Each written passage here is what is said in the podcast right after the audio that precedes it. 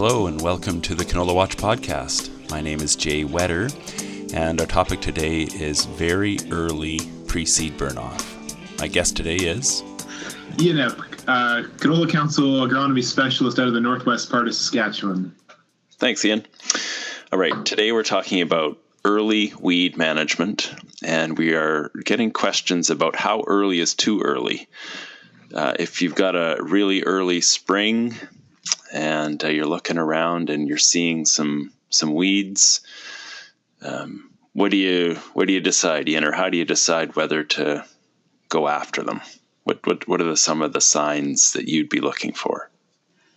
Well, depending where you are in Western Canada, dates can change. So dates aren't really a helpful thing. It's really getting into your field, not just looking at your field from the road, but getting into the field and looking at the weeds and say, see if they're actively growing. Obviously, with annuals, it's fairly easy. We see germination, they're actively growing. It's fairly straightforward. When the soil's warmed up for the annuals to start going, might be a good time to start that first application.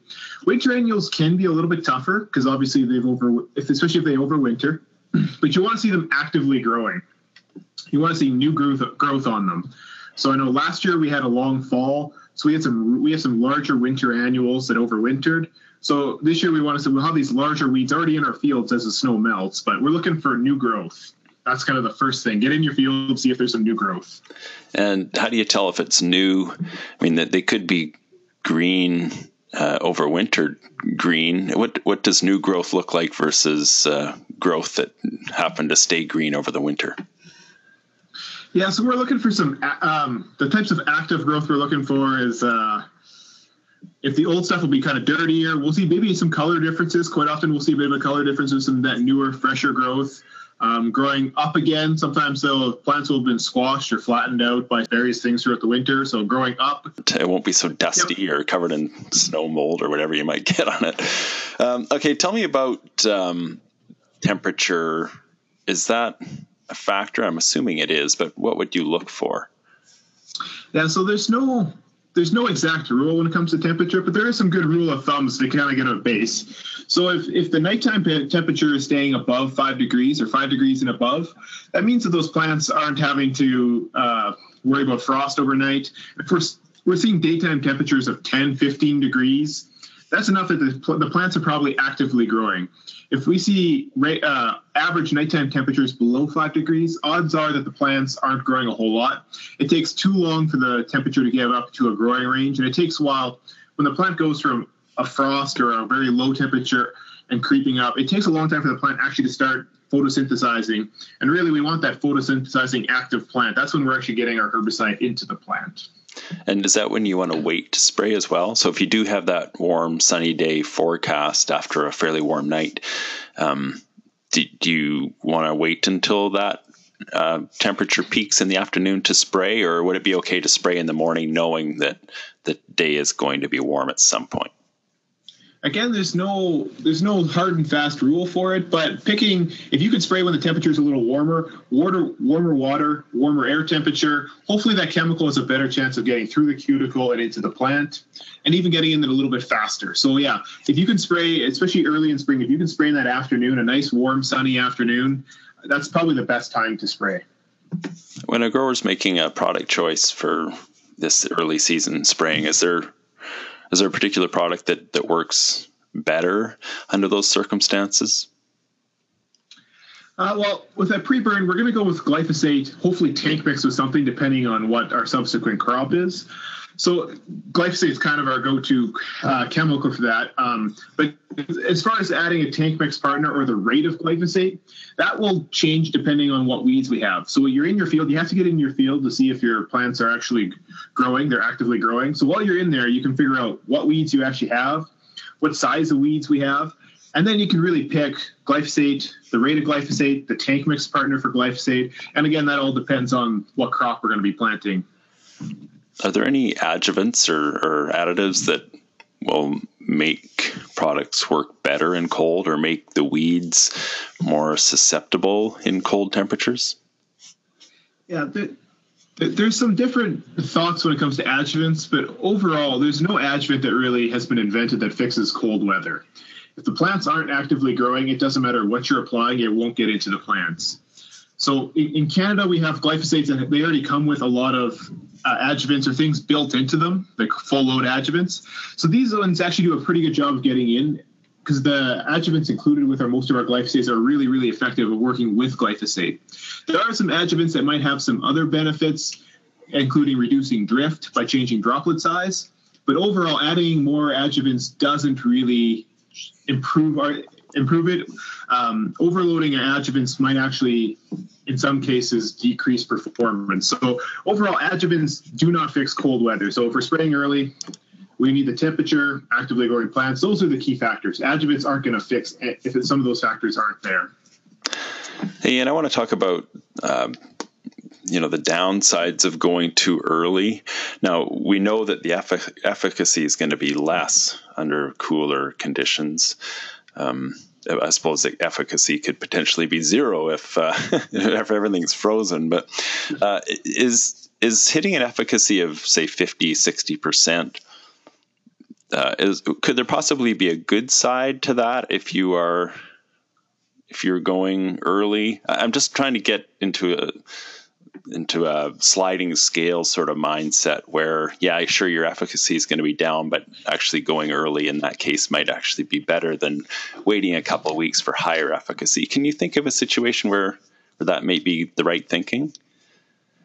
So obviously when we plant our crop we want it to be weed free that is kind of all of our critical period of weed control for that in crop setup is all dependent on having no weeds at the time of seeding. Those those weeds that occur before seeding, during seeding, and just after, those are the ones that have the hugest yield impact. So right, later application, which will have a high efficacy, will do a really good job. It will have a reduce the uh, yield impact of weeds. That being said, there are a few scenarios where spraying quite early in spring might have a positive effect. I know this year parts of Western Canada are fairly dry, if we have these large overwintering uh, w- winter annuals, they're fairly large, and in the you know, depending where you are, from now till seeding could be a month, four weeks, and if they start growing at some point, that couple weeks of growing, they can really reduce soil moisture. So if soil moisture is already somewhat of a limiting factor, controlling winter annuals, especially larger winter annuals early, can save some soil moisture. That's probably the biggest one. The other thing is, I guess, if we have again large overwintering winter annuals, controlling them while they're hopefully a little bit smaller might be good. If they have another two to three weeks of growing time, by the time we get into our uh, glyphosate application rate during the time of seeding, they might be fairly large, which could make them harder to control. And that makes me think of cleavers, which is one of those weeds um, that you do want to get in that early yeah. pre-seed window because uh, once they get large, uh, they get tougher, and you already need a fairly high uh, glyphosate rate in the in the spring pre-seed burn to to get some good control anyway. Yeah, cleavers are one you definitely want to spray when they're small. So if they if they're actively growing well before seeding, spraying them fairly quick is a good idea. Other things, things like dandelions, which may overwinter, and then start actually setting seed during the time of seeding or right around the time of seeding. If you can control those dandelions before they actually set seed, that's perfect.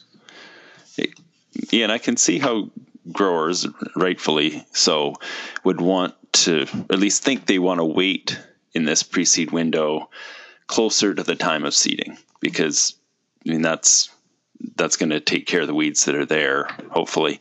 But but would there given an early spring, would there be a strategy where two pre seed applications would actually be preferred? It really depends where you are in Western Canada and how much, and, and the gap between when the weeds start actively growing and when the, you're actually able to seed the crop. So for large parts of Western Canada, likely there's not too many scenarios where that would be important. Though this year we are having an early spring, it's a really early spring in parts of Western Canada. And again, if you're dry, if you have a heavy population of overwintering uh, a, a winter annuals, there there is opportunity for that, and especially as if you're if you're between uh, the the winter annual starting to grow and seeding, if that's a three four week window, that's a huge window for those weeds to take up not only moisture but also nutrients. So again, it's something where scouting is key. If you can get in your field, see what weeds do I have? How many of them are there? Are they actively growing? That'll help make a lot of those decisions. So you do you do the scout and you see that you you do have a lot of cleavers, and you have uh, perhaps you have canola planned for that field. Um, that so we know we know the plan. You, you got to get them early because your in crop canola options are maybe limited. What if you've got cleavers and you've got a cereal crop planned? Uh, cleavers in particular strikes me as one of those weeds that that would really benefit from a whole rotation approach. Um, uh, yeah, what what yeah. would your thoughts be there? Yeah, absolutely. So glyphosate is does work really well on cleavers, but again, it's a high it's a high risk for developing glyphosate resistance. So we want to add a tank mix partner, especially before our cereals. In cereals, again, we have lots of really good options. So we can use uh, probably the most commonly used are some of our group twos. Prepass would be a good example of this.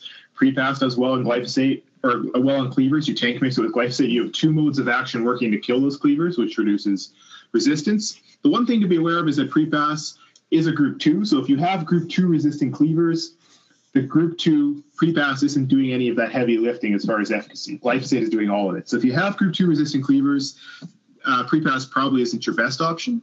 Something with heat, which is a group 14. Some of the group 14s do really well on glyphosate. You're also improving control of other weeds, but heat is a good one that will help your cleaver control and reduce the selection pressure on glyphosate. Yeah, so that just to emphasize, I mean, those are products you'd use ahead of cereals. You wouldn't want to use them ahead of canola, but it does show that you, I mean, if you want to really hit cleavers hard in the spring, that that uh, those cereal situations would actually be really ideal. Yeah, the key the key with cleaver control is managing it throughout your rotation. In canola, we can get good control, but we have limited options. In cereals, we have a wide variety of options. So making sure really good uh, cleaver control in canola starts with the year before in your cereals, making sure we're reducing this, the return to the seed bank, controlling the overwintering population, and that'll help clean it up so our canola options, which are sometimes a little bit marginal, work really well. That's great, Ian. Anything else? Um, one thing to consider is that I guess if you're spraying really, really early, uh, if it, it's cold out still, plants are going to have a waxy, thicker cuticle. So make sure that we are getting the proper amount of water on. One thing with glyphosate, we know that glyphosate works well at low water rates. But when you're adding a tank mix partner, some of these tank mix partners, something like heat, which is more of a contact herbicide, it requires a bit of a higher water rate. So make sure we're not having our water rate being too too low, especially when we have a thick cuticle and it's a little harder to get into the plant. So make sure we don't cut our rate too much when we're tank mixing some of these products with glyphosate. How do you tell if it's got a thick cuticle? Um, probably the easiest rule of thumb is, is that we have considerable amounts of cold nights. The plants are slow growing first thing in spring. Cuticle thickness really depends on environmental conditions. So cold temperatures, slow growing plant likely has a thicker cuticle. Once we get to the middle of summer, we have really high temperatures. Plants are growing really, really quickly. That cuticle thins out a little bit. Right on. Thanks, Ian. This has been a Canola Watch podcast with Jay Whetter. For more on cleavers management, pre seed weed control, and pretty much anything else about canola, go to our Canola Watch website at www.canolawatch.org. Thanks for listening.